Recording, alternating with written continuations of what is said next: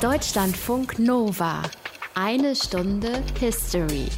Mit Markus Dichmann. Und unsere Reise beginnt heute im Schlepptau des Khans auf der japanischen Insel Tsushima. Er ist ein rachgieriger Geist, dem Grab entstiegen, um die Mongolen zu töten.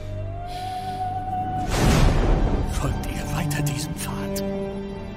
Seid ihr nicht besser als die Mongolen? Der Geist von Tsushima nimmt Rache an den mongolischen Horden. The Ghost of Tsushima ist einer der fettesten Videospielhits der letzten Jahre, daher der Ausschnitt eben. Behandelt die Invasion Japans im 13. Jahrhundert, erzählt uns die Geschichte eines überlebenden Samurai, der sich ganz allein versucht, gegen den Khan und seine übermächtigen Mongolen zu wehren. Und um es kurz zu fassen, das Ganze ist spektakulär, spaßig und blutrünstig geworden, yo, aber historisch ziemlicher Käse. Wir wollen uns da jetzt nicht in die Details irgendwelcher Invasionszüge verzetteln, sondern uns ist vor allem eine Sache aufgefallen. Völlig selbstverständlich nämlich schnetzelt, hackt und senzt sich dieser edle Samurai durch die Horden von Mongolen, die vergewaltigen, brandschatzen und morden und somit die ekelhaftesten Sadisten und Perverslinge sind, die man sich nur vorstellen kann. Und das ist irgendwie ein beliebtes Bild. Oder die Mongolen, die waren irgendwie Barbaren, brutal, unzivilisiert und ja eben diese Horde, die übers Land fegt und nichts außer Zerstörung hinterlässt. Und der schlimmste von allen, der legendäre Genghis Khan. Der wurde vor 815 Jahren zum Großkhan des mongolischen Reiches und deshalb wollen wir heute mal erfahren, wer die Mongolen eigentlich wirklich waren. Aus den prallgefüllten Schatzkammern der Menschheitsgeschichte. Euer Deutschlandfunk Nova-Historiker Dr. Matthias von Helfeld. Ich sag schon mal so viel, das wird eine Menge Überraschungen bringen, glaube ich, heute. Ja, oder? und ich bin der Überraschteste dabei. Ah, interessant. Genghis Khan Matthias hat gelebt von ungefähr 1160 bis 1227. Aber die Mongolen Matthias tauchen jetzt nicht erst mit Genghis Khan auf der Erdoberfläche auf, sondern das mongolische Reich gab es schon vorher. Ja, und es war groß, aber eben noch nicht so ganz groß. Und Okay. es war bedeutend, aber eben noch nicht so bedeutend wie hinterher. Ja. Die Mongolen, das muss man als Grundlage wissen, stammen aus den Steppengebieten zwischen dem Norden Chinas, dem Süden Russlands und dem Osten Kasachstans. Mhm. Sie waren Nomaden, sie waren schlecht voneinander zu unterscheiden, weil der einzige Unterschied zwischen ihnen war offenbar die Sprache. Die einen sprachen Mongolisch, die anderen Tungusisch, das war vor allem im chinesischen Teil, und eine Turksprache, die war am weitesten verbreitet. Wenn du jetzt schon diese sprachlichen Unterschiede ansprichst, gab es wahrscheinlich auch ethnische Unterschiede ne, in diesem ziemlich großen Gebiet. Ja, die gab es natürlich. Es gab natürlich neben den bekannten Mongolen und den ebenso bekannten Tataren noch mindestens drei weitere den Turkvölkern zugerechnete Ethnien. Und zwischen diesen Ethnien, da gab es immer sehr viele Konflikte und es gab eben nicht nur Konflikte, sondern auch Versuche, diese Ethnien zu vereinen. Und einem, dem gelang das auch, nämlich Kabul Khan.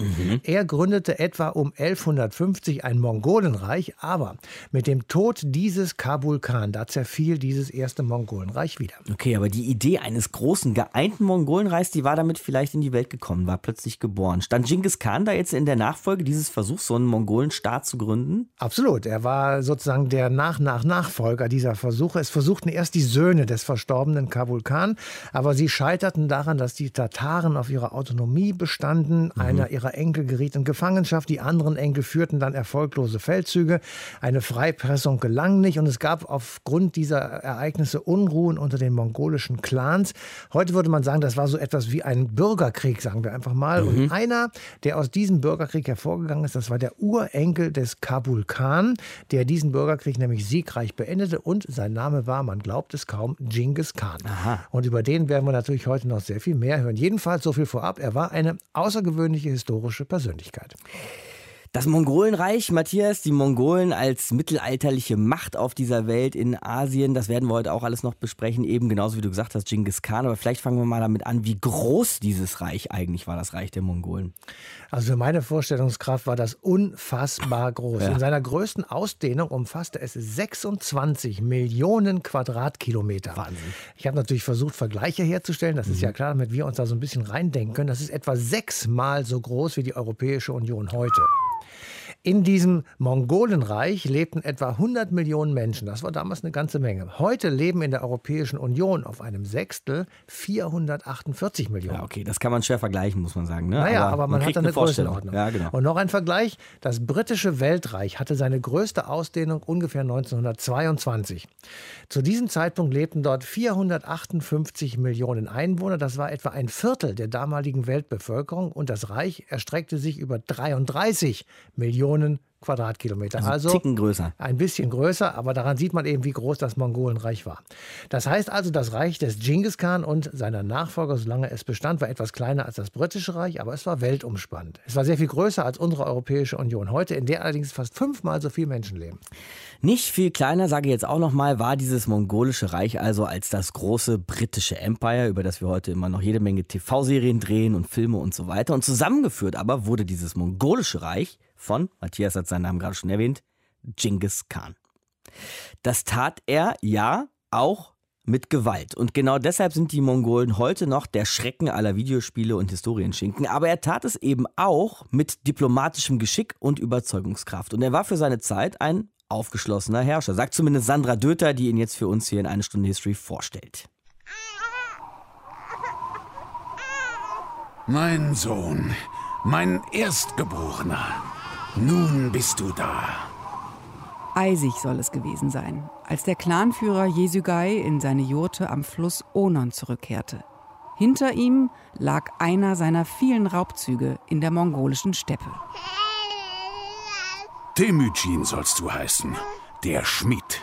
Nicht nur vom eisigen Wind berichtet die Chronik, sondern auch davon, dass der kleine Junge etwas in seiner winzigen Faust hielt, einen Klumpen geronnenes Blut für die Mongolen ein prophetisches Zeichen, dass es schon in den Sternen stand.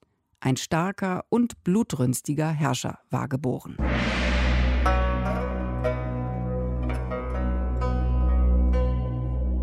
Um 1155 soll Temüjin zur Welt gekommen sein. Temüjins Vater ist durch Raubzüge ein wohlhabender Mann geworden.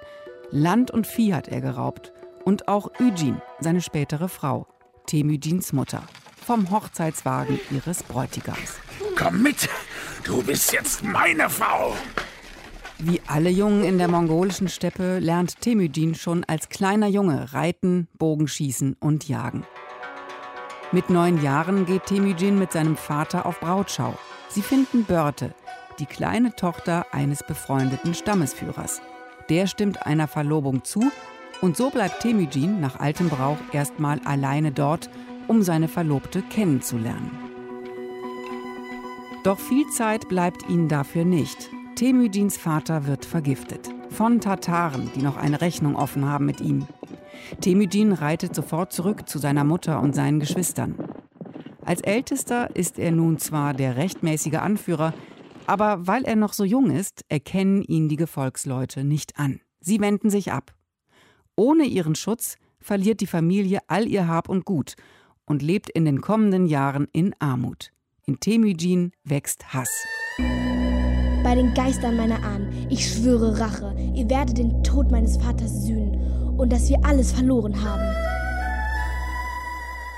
Die Familie ist immer auf der Flucht, denn Temüjin hat aristokratische Vorfahren und ist so für andere Stämme eine Bedrohung. Schließlich wird er von einem verfeindeten Stamm gefangen genommen. Er wird als Sklave gehalten und schwer gedemütigt. Los, du dreckiger Sohn eines elendigen Mörders! Doch nach einiger Zeit kann Temüjin fliehen und erlangt so großes Ansehen bei seinen Altersgenossen. Er findet sogar Börte wieder, seine Verlobte, und heiratet sie. In den folgenden Jahrzehnten richtet Temüjin alle Energie darauf, sein Reich und seine Macht auszubauen. Einen Stamm nach dem anderen kann er an seine Seite bringen. Anders als sonst in der Steppe beschränkt er sich dabei nicht auf die, mit denen er verwandt ist. Temüjin ist auch egal, welchen Glauben jemand hat. Er wählt seine Verbündeten allein danach aus, ob sie ihm nutzen können. Er bindet sie mit einem klaren Pakt an sich. Ich verspreche euch, wenn ihr fest an meiner Seite steht, dann bekommt ihr etwas ab von unserer Beute. Und außerdem werde ich immer an eurer Seite stehen, wenn ihr angegriffen werdet. Ihr bekommt meinen Schutz und den meiner Männer. Temüjin gilt als charismatischer Anführer, der zwar brutal herrscht, aber auch gerecht. 1206, mit ungefähr 50 Jahren, wird er zum ersten Genghis Khan, zum Herrscher über ein neu geschaffenes mongolisches Reich. Er will alle Völker dieser Erde unterwerfen und führt eine Wehrpflicht ein. Mit seiner Armee aus 130.000 ausgebildeten Kämpfern expandiert er in alle Himmelsrichtungen. Städte, die sich ihm nicht ergeben, werden ausgelöscht. Selbst die Hunde und Katzen dort. Um sein wachsendes Reich zu verwalten, führt Genghis Khan, der selber nicht lesen und schreiben kann, die uigurische Schrift ein. 1227 stirbt der Genghis Khan plötzlich. Die genaue Todesursache ist unbekannt. Ein Reitunfall wird angenommen. Es kann aber auch die Pest gewesen sein. Die Legende sagt, 1000 Reiter zertrampeln mit den Hufen den Ort in der mongolischen Steppe, an dem Genghis Khan beerdigt wird. Alle, die dabei waren, werden kurz darauf getötet. Bis heute wurde die Grabstätte nicht gefunden. Ein weiteres Puzzlestück im Mythos um den skrupellosen Herrscher Genghis Khan. Sein Grab in den Erdboden gestampft durch 1000 Reiter, die an Ort und Stelle noch ihr Leben lassen sollten. Eieiei, ich sagte ja gerade schon, der Stoff für Legenden, den uns Sandra Döter da gerade näher gebracht hat. Genghis Khan und die Mongolen. Aber diese Legenden und so weiter, Matthias, wollen wir besser verstehen, wollen wir versuchen zu verstehen auf jeden Fall. Was das eigentlich für eine Gesellschaftsstruktur war, wollen wir uns da auch mal fragen, in der die Mongolen vor der Zeit des großen Khans gelebt haben. Wie lebten die, die Mongolen? Naja, das waren Nomaden, das waren nomadische Stämme, also Hirten waren es, Jäger waren es natürlich Fischer. Und auf dem Gebiet, auf dem sie siedelten und jagten, da herrschte das Prinzip des Gemeingutes. Es gab keinerlei Besitzrechte, es gab kein Privateigentum, mhm. aber, und das muss man wirklich wissen, die Nutzungsrechte dieses Gemeineigentums, die waren ungleich verteilt. Also es gab doch so etwas wie eine, sagen wir einfach mal mit einem europäischen Begriff, feudale Ordnung, also mhm. also eine Rangordnung und auch Abhängigkeit. Also alles gehörte allen, aber nicht jeder durfte es gleich benutzen. Ja, genau. Mhm. Aber es war ansonsten, das muss man wirklich sagen, ein freies Leben, das keine größeren staatlichen Strukturen duldete. Aber um große Reiche zu gründen, muss man natürlich auch Krieg führen, Matthias. Da wurde dann alles ein bisschen umstrukturiert, ne? Ja, da wurde eine Versammlung der Fürsten einberufen und die saßen dann da und berieten berieten tagelang und äh, guckten dann einen von ihnen aus, der Anführer der Reiter und Soldaten war, aber zunächst einmal nur zeitlich begrenzt und nur für diesen einen Kriegszug oder vielleicht auch für zwei. Aber danach, als das dann immer mehr wurde, bildet sich so eine Art militärische Oberschicht heraus. Wir könnten vielleicht sagen militärische Aristokratie, also die so ein bisschen die Führungsebene für sich beanspruchen. Und mhm. dieser Kreis, der erlangte dann im Laufe der Zeit sehr viel Macht und etwas später, also schon unter Genghis Khan, wurde das erblich.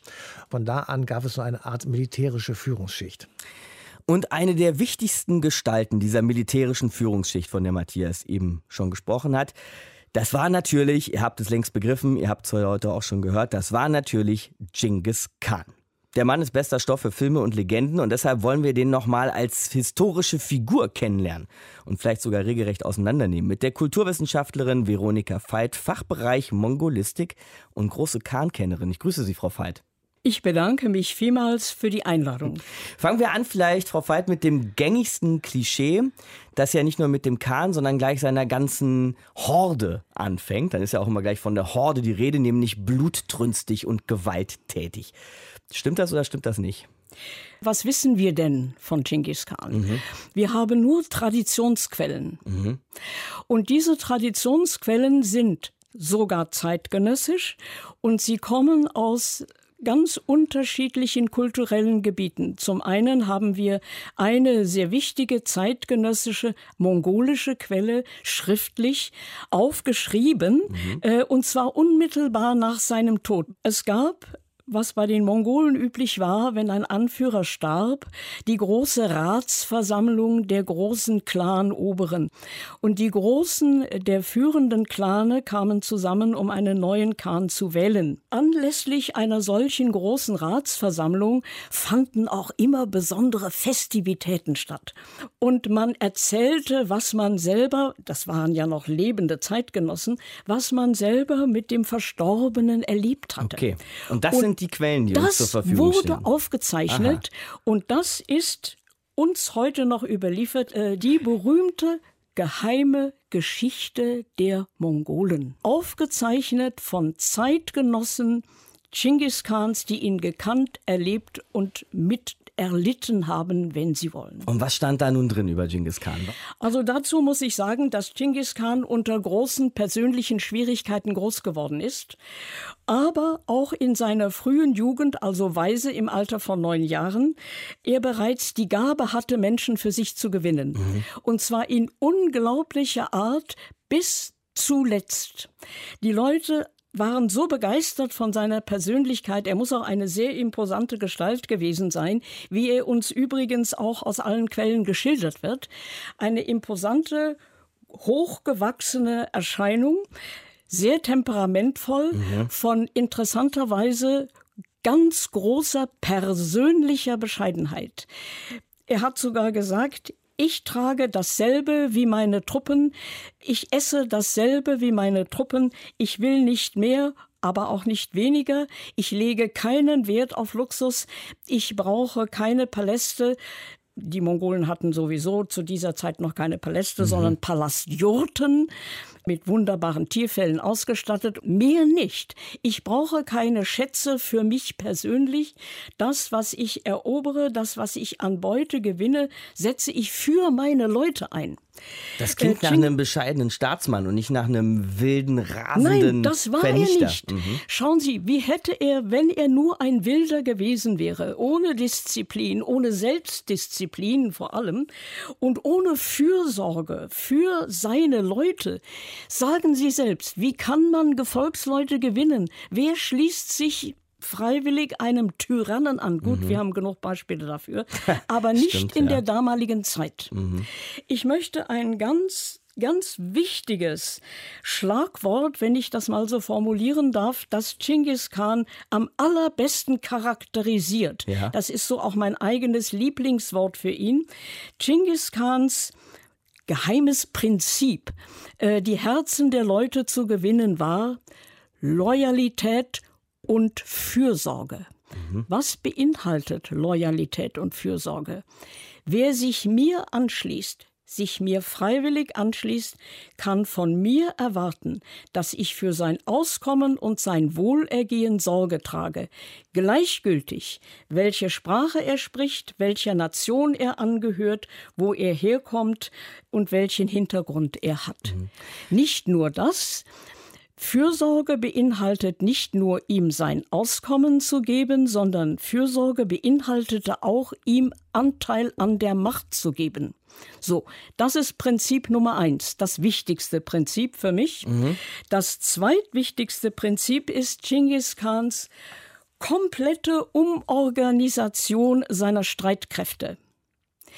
Genghis Khan teilte sein Heer nach dem Dezimalsystem ein, das übrigens in Zentralasien nicht ganz neu war, mhm. aber er hat es bis zur letzten Konsequenz durchgezogen und zwar nach dem Zehnerprinzip, also kleinste Einheit 10 Leute, 100 Leute, 1000 Leute und die größte Einheit mhm. war die berühmte Zehntausendschaft. Und seine vertrautesten setzte er an die Spitze dieser Einheiten und man hatte die Chance, sich hochzudienen. Weil er so war, wie er war, musste das Reich dann auch nach seinem Tod langsam, es ist ja nicht auf der Stelle Nein. zerfallen, aber über die Jahre zerfallen, weil diese ja, Führungsfigur fehlte. Das ist richtig. Und zwar liegt der Grund darin, dass die Mongolen unglücklicherweise, wenn man will, also durch die Dynamik die einer reiternomadischen Steppengesellschaft innewohnt. Wir haben genügend Vorläufe dafür. Aber Genghis Khan war sozusagen der Gipfel, bis die Mandschuren kamen. Aber das ist nicht unser Gegenstand. Beruhte auf der Dynamik dieser clanstrukturierten Reiternomaden. Das allein aber ist noch nicht die Basis für ein dauerhaft angelegtes Reich. Mhm. Durch diese Clanstrukturiertheit, die es nie geschafft hat, sozusagen ein staatstragendes System, eigenes staatstragendes, längerfristig staatstragendes System einzurichten, ist dieses Reich natürlich zerfallen. Allein schon durch seine unglaubliche geografische Ausdehnung und die Vielzahl der Fürsten, die die Teilbereiche regiert haben. Und durch diese unglaubliche Größe und die unterschiedlichen Kulturen, die ja letztlich nur durch ein militärisches Bündnis durch die zahlenmäßig viel geringeren Mongolen zusammengehalten wurde, mhm. also durch militärische Macht, kann man sich ausrechnen, wie lange sowas dauern kann. Veronika Veit, Zentralasien-Wissenschaftlerin hier bei uns in 1 Stunde History. Danke, Frau Veit. Vielen Dank. Die Geschichte der Mongolen und die Geschichte des mongolischen Reichs, die enden natürlich nicht mit Genghis Khan, auch wenn wir den eben hier nochmal so in den Fokus gesetzt haben. Immerhin gibt es ja heute auch noch einen modernen Staat Mongolei, über den wir später noch mehr erfahren wollen. Aber dazwischen ist natürlich auch eine ganze Menge passiert. Also lasst uns mal schauen, wie sich die Mongolen so durch die Jahrhunderte geschlagen haben. Und das machen wir mit Hans van S. Er ist Sinologe an der LMU München. Hallo, Herr van S. Ja, hallo. Unter Genghis Khan und auch noch unter seinen direkten Nachfolgern, Herr van Es, da wächst und wächst dieses Reich ja immer weiter, bis wirklich fast ganz Asien dazu gehört. Wie sind denn die Mongolen eigentlich mit den Teilen, den Regionen Asiens umgegangen, die sie erobert haben? Also haben die da alles Porzellan zerschlagen und komplett eigene Herrschaftssysteme etabliert oder hat man versucht, das vielleicht sanft zu integrieren? Naja, also das kommt ein bisschen darauf an, welche Quellen man liest. Mhm. Dummerweise haben die Mongolen damals noch sehr wenig geschrieben. Es gibt eine eigene Geschichtsschreibung von ihnen, aber die Geschichtsschreiber der anderen Nationen, die sie unterworfen haben, die berichten darüber, dass die Mongolen ausgesprochen brutal vorgegangen seien und tatsächlich ziemlich viel der männlichen Bevölkerung, vor allen Dingen der waffenfähigen männlichen Bevölkerung, mhm. niedergemacht hätten und dann eine komplett neue Struktur aufgebaut hätten dort. Vermutlich stimmt die Sache nicht ganz so. Man sieht, dass die Mongolen sehr schnell angefangen haben, zum Beispiel in den arabischen Ländern auf arabische Kräfte zurückzugreifen und diese dann auch zum Beispiel von Bagdad nach China zu transportieren, weil man sie dort brauchte als Architekten, als Astronomen und alles mögliche andere auch. Also was das bewirkt hat, das war eigentlich, dass eine große Bewegung in Asien gekommen ist und ein starker Austausch. Mhm. Dass es eben keine mongolischen Quellen gibt, ich will jetzt da bestimmt nichts schönreden oder so, aber das ist vielleicht auch ein Grund, warum sie eben diesen Ruf haben, so brutal zur Sache gegangen zu sein. Es gibt tatsächlich eine mongolische Quelle, die wohl schon sehr früh im 13. Jahrhundert geschrieben worden ist, die den schönen Titel Die geheime Geschichte der Mongolen trägt. Aha. Und die schreibt selber auch von Brutalitäten, die sie begangen haben und findet das offensichtlich gar nicht so schlimm. Und In insofern ist es nicht nur die Geschichtsschreibung der Unterlegenen, sondern die Mongolen selbst haben an dem Ruf mitgearbeitet, dass sie mit großer Brutalität erst einmal vorgegangen sind. Mhm. Das hat sich nur dann doch einigermaßen schnell gelegt. Sobald man in einer regierenden Position war, musste man ja irgendwie mit den Ländern umgehen. Dabei reichten sie ja dann auch weit bis nach Europa rein. Die Mongolen expandierten ihr Reich bis dahin, wo wir heute auf der Landkarte zum Beispiel die Ukraine finden, Belarus, Teile von Rumänien auch.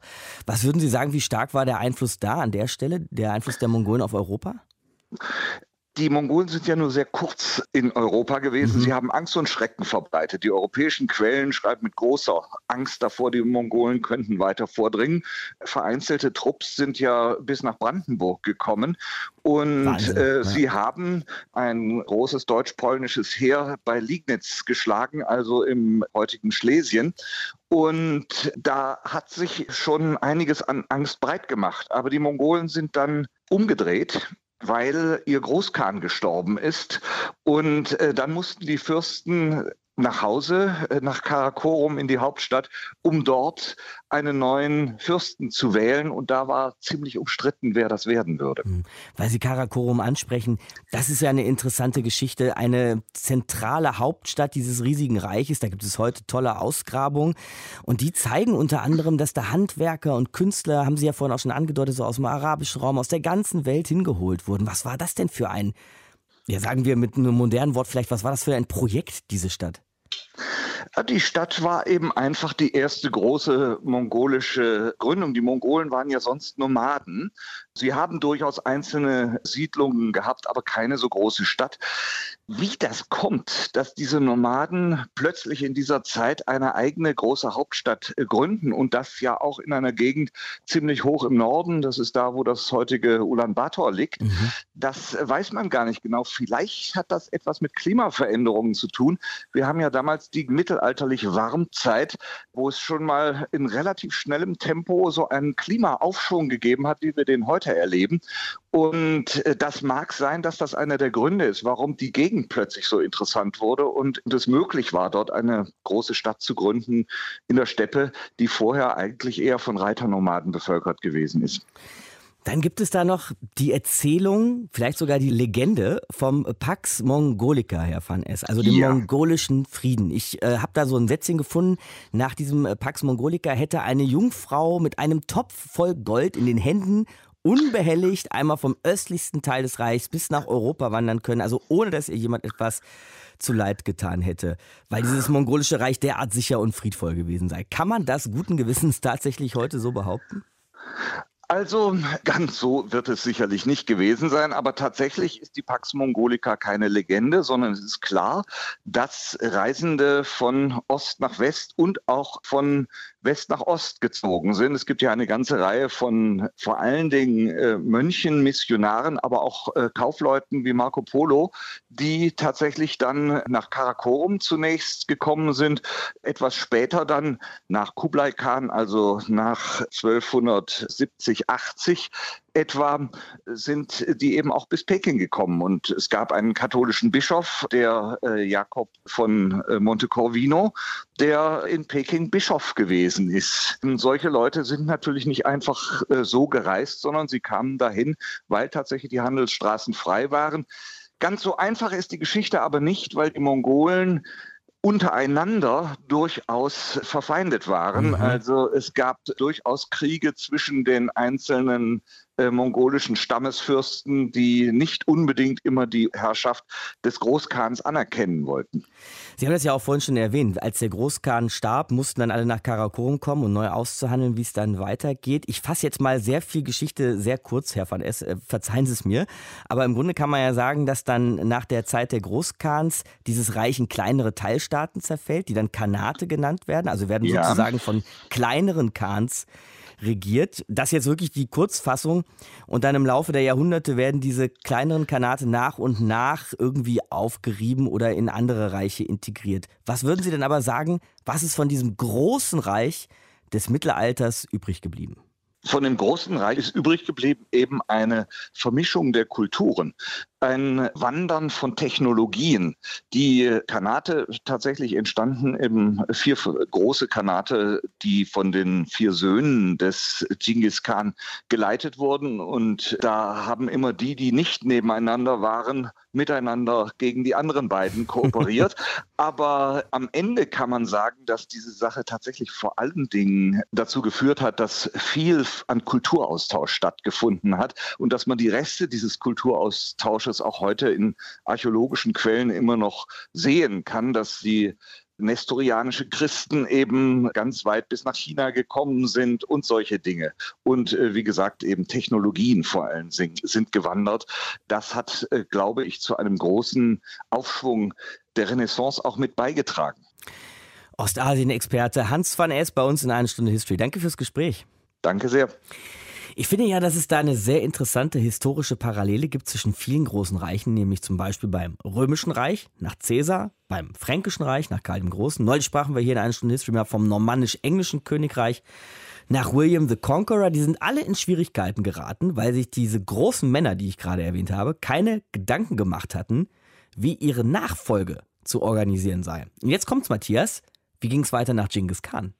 Naja, so ähnlich wie es auch in der aktuellen Politik manchmal weitergeht. Es ist keiner weit und breit in Sicht, der sozusagen in die Fußstapfen äh, treten könnte. Mhm. Das Land zerfiel. Und zwar in das Khanat Kasan, das ist heute Tatarstan im östlichen europäischen Teil Russlands, in das Khanat Astrachan an der Wolgamündung am Ufer des Kaspischen Meeres und in das Khanat Krim. Das kennen wir ja aus vielen anderen Zusammenhängen. Mhm. Aber es gab in der ganzen Zeit immer wieder Auseinandersetzungen mit China, dem großen, mächtigen Nachbarn. Und am Ende des 16. Jahrhunderts, da setzte sich dann auch über China China kommt der Buddhismus als Religion durch und das hatte nicht nur religiöse oder theologische Auswirkungen, sondern es entstanden Klöster überall im Lande mhm. und um diese Klöster herum, da entwickelten sich die ersten kleinen Siedlungen. In einer eigentlich nomadischen Mongolei war das dann tatsächlich etwas Besonderes. Jetzt hast du ja gerade schon China angesprochen, Matthias. Es gibt da noch ein anderes großes Reich, einen großen Player, der direkt neben der Mongolei immer stärker wird, nämlich Russland. Und diese beiden Staaten oder Reiche, wie auch immer, China, Russland, hatten sehr lange, sehr großen Einfluss immer wieder auf die Mongolei. Das kann man nicht dick genug unterstreichen. Ähm, die äußere Mongolei beispielsweise, da leben heute drei Millionen Menschen. Die Hauptstadt, die kennen wir vielleicht noch aus dem Kreuzworträtsel, das ist Ulaanbaatar, das ist ein demokratisches Land. Da gab es früher sehr starken russischen Einfluss des Zarenreiches. Und insgesamt gab es im mongolischen Hochland, auch das kennen wir noch vielleicht aus dem Geografieunterricht, da ist dann die Wüste Gobi mhm. und das Hochland von Tibet, da gab es starken chinesischen Einfluss. 1919 folgte dann die vollständige Eingliederung in die Republik China. 1921 kommunistische Gegenwehr, das war dann ja auch in China der Fall, mhm. mit einer Volksarmee und Soldaten aus der Sowjetunion. Mongolische Revolutionäre Volkspartei nannte sich das und die verkündeten die Unabhängigkeit. 1924 kommt es dann zu einer kommunistischen Verfassung. Die mongolische Volksrepublik wird so etwas wie, sagen wir einfach mal, ein sowjetischer Satellitenstaat. Und 1991 dann zerfällt die Sowjetunion. Die Mongolei geht über in ein parlamentarisch-demokratisches System mit Marktwirtschaft. Heute gilt das Land als eine relativ stabile Demokratie im ehemaligen Ostblock.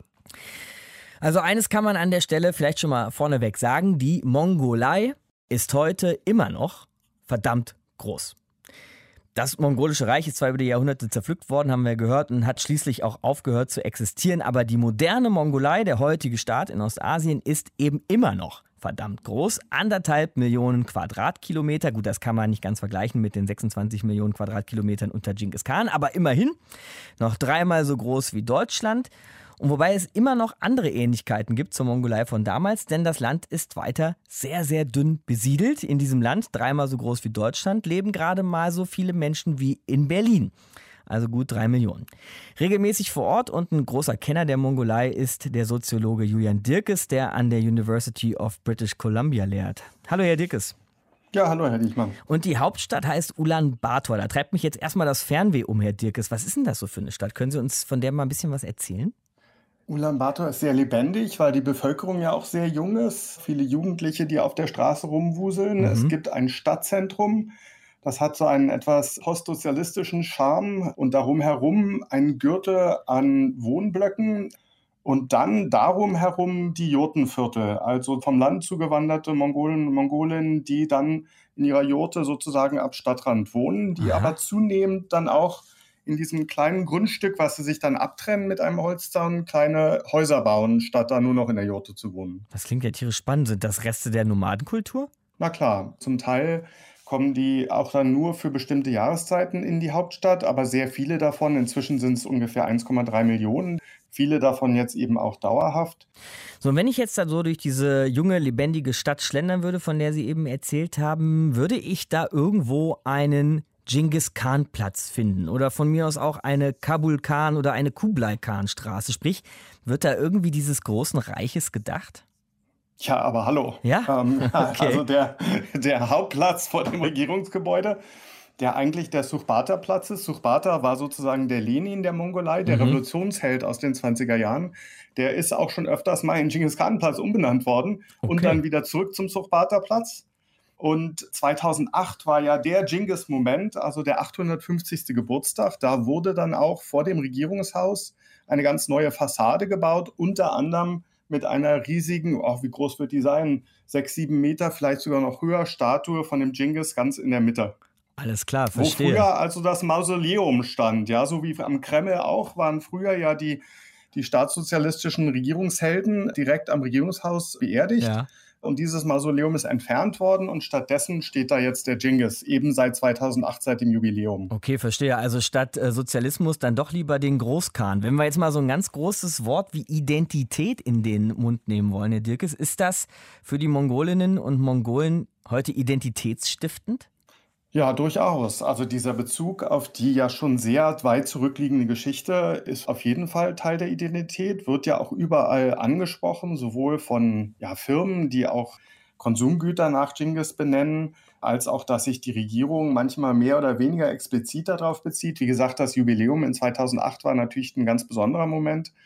Aber es wird auch zum Beispiel jetzt gerade hinter dem Regierungshaus, was früher das Museum für Naturkunde war, wird jetzt in ein Genghis Khan Museum umgebaut. Und das ist auch mit der, in der Hoffnung, damit Identität zu stiften. Aha. Ja, das ist also alles eine Version von dem, was wir auch anderswoher als die Erfindung der Traditionen kennen dass also sich da der moderne Staat auch darum bemüht, Elemente der Historie dazu benutzen, eben auch eine moderne Identität mitzustiften. Wobei dieser moderne Staat ja eigentlich nichts mehr mit dem Khanreich zu tun hat. Ne? Also wir reden hier von einer parlamentarischen Republik, gilt als recht stabil. Ich habe mal ein bisschen geschaut, so in einigen Indizes in Sachen Demokratie, Pressefreiheit oder auch Korruptionsbekämpfung ist das alles ja vielleicht nicht top-notch, aber so im globalen Mittelfeld. Also was will die Mongolei heute für ein Staat sein?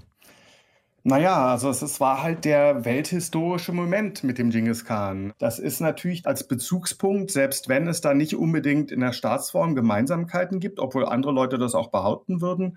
Aber trotzdem war das halt der Moment für die Mongolei in der Weltgeschichte, wo man jetzt als natürlich flächenmäßig großes Land aber von der Wirtschaftskraft her oder von der Bevölkerung her natürlich sehr kleines Land eben auch äh, der Welt sagt, ja, hallo, wir sind wir. Das ist zwar 850 Jahre her, aber wir stehen in dieser Tradition, äh, wir haben da auch Gemeinsamkeiten, also schaut doch mal kurz auf uns. Dann kann ich mir aber vorstellen, dass man in der Mongolei nicht gerade gut zu sprechen ist auf dieses Bild, das hier im Westen doch wirklich immer wieder transportiert wird, nämlich dass die Mongolen üble schlechter gewesen wären und Genghis Khan obendrein der schlimmste von allen. Naja, war ja sehr erfolgreich in seiner aus europäischer Sicht Bösheit. Also äh, auch wahr. Es mhm. ist gar nicht so problematisch für okay. die meisten Mongolen, Mongolinnen, ja. Der Erfolg äh, vom Genghis Khan ist ja auch sehr stark verbunden mit der Reiterkultur mhm. und auch eben mit diesem, dieser Idee der Steppe, der Weite, über die man dann hinausgeht. Und es gibt dann ja auch noch neuere Bemühungen, durchaus äh, ganz prominente, auch von nicht-mongolischen Historikern, Elemente der Regierungsform von Genghis sozusagen zu rehabilitieren und sagen, warte mal, das ging da nicht nur um Krieg und Abschlachten, sondern da waren auch andere Elemente dabei. Mhm. Ich habe ja ganz am Anfang von einem Videospiel erzählt, Herr Dirkes, The Ghost of Tsushima. Also da spielt man so einen japanischen Samurai, der sich im Alleingang wehren muss gegen die mongolische Invasion, 13. Jahrhundert. Und dabei wird ein mongolischer Soldat nach dem anderen zerschlitzt und enthauptet, weil ist ja auch egal, sind ja nur diese barbarischen Mongolen. Aber so wie Sie das gerade beschrieben haben, wird sowas vielleicht in der Mongolei gar nicht wahrgenommen. Ich glaube auch. Obwohl Videospiele werden auch viel gespielt, ja. Und es kann durchaus sein, dass auch äh, junge Mongolen, Mongolinnen das Videospiel spielen. Das kann ich mir vorstellen. Mhm. Aber ich glaube, so weit geht es dann doch nicht mit der historischen Identifikation, dass man sich unbedingt darüber aufregt, dass es eben auch so eine Darstellung gibt. Insgesamt klingt das für mich irgendwie nach einem jungen, ziemlich selbstbewussten Staat, diese moderne Mongolei. Auf jeden Fall. Man ist stolz auf die Mongolei, eben auch auf diese Geschichte, aber zum Beispiel auch, was Sie gerade erwähnt hatten, eben als Demokratie in einer See der autoritären Regime. Das sind auch Bereiche, wo man durchaus stolz drauf ist. Die Mongolen selber sind weltoffen, äh, studieren auch gerne im Ausland. Viele verbinden natürlich auch nach Deutschland. Das ist eben auch Teil davon, dass man zwar bevölkerungsmäßig ein kleines Land ist, aber von sich selber auch denkt, ja, wir hatten ja mal unseren Moment in der Geschichte und wir haben durchaus Interesse an der Welt, gehen in die Welt raus und machen das heute auf ganz andere Methoden als damals. Aber trotzdem, diese Interaktion mit der Welt liegt uns. Ist so ein bisschen die Einstellung. Und Sie hatten es gerade auch angeschnitten, auch aus diesem Moment, diesem großen Moment in der Geschichte, nimmt man vielleicht auch ein paar andere Lehren mit. Also manche Verknüpfungen sind da durchaus da. Zum Beispiel wird ja auch dem Genghis Khan die Ökumene zugeschrieben, dass eben in seiner Hauptstadt wow. und in mhm. seinen Heeren alle Religionen toleriert worden sind. Und das ist was, was generell auch für die zeitgenössische Mongolei gilt, dass man da also relativ flexibel ist zwischen Buddhismus, dem tibetischen Buddhismus und dem Schamanismus hin und her. Dann gibt es ja noch die Kasaken im ganz im Westen, die natürlich Muslime sind.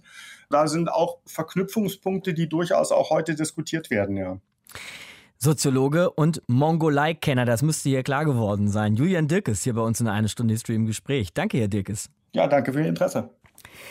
Also ich glaube, das ist gerade klar geworden bei Julian Dirkes. Das ist ein verdammt spannendes Land, diese moderne Republik Mongolei. Es gibt Leute, Forscher, die nennen die Mongolei auch ein sogenanntes Transformationsland, nämlich innerhalb des ehemaligen Ostblocks. Matthias, wie würdest du diese Transformation beurteilen? Naja, also ich äh, sage das mal so von der großen Entfernung aus. Ich mhm. glaube schon, dass sie in gewisser Weise gelungen ist. Die Republik Mongolei, so wie wir sie heute kennen, ist natürlich keine Demokratie im westeuropäischen oder gar deutschen Sinne. Aber es gibt freie Wahlen, das ist wichtig. Es gibt eine parlamentarische Demokratie. Es gibt eine Verfassung, die im Übrigen gewisse Ähnlichkeiten oder Anlehnungen zum Grundgesetz und zur französischen Verfassung hat.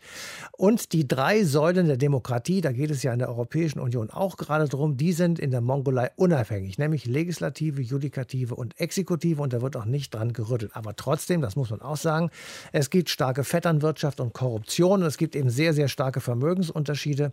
Etwa 40 Prozent der Mongolen leben unterhalb der Armutsgrenze, also da ist auch äh, noch einiges zu tun. Ja, so entsteht dann ein moderner Staat mit fast 1000 Jahren Geschichte seit Genghis Khan und dem großen mongolischen Reich. Darum ging es heute hier in eine Stunde History. Ein anderes großes Reich ist ein nächstes Mal Thema, nämlich das römische. Das musste sich ja auch erst finden, bevor es so richtig groß werden konnte. Und ganz wichtig waren dabei die sogenannten Punischen Kriege. Um die geht es nächstes Mal dann hier. Markus Dichmann ist mein Name. Danke dir, Matthias. Macht's gut. Ciao. Deutschlandfunk Nova. Eine Stunde History. Jeden Montag um 20 Uhr. Mehr auf deutschlandfunknova.de.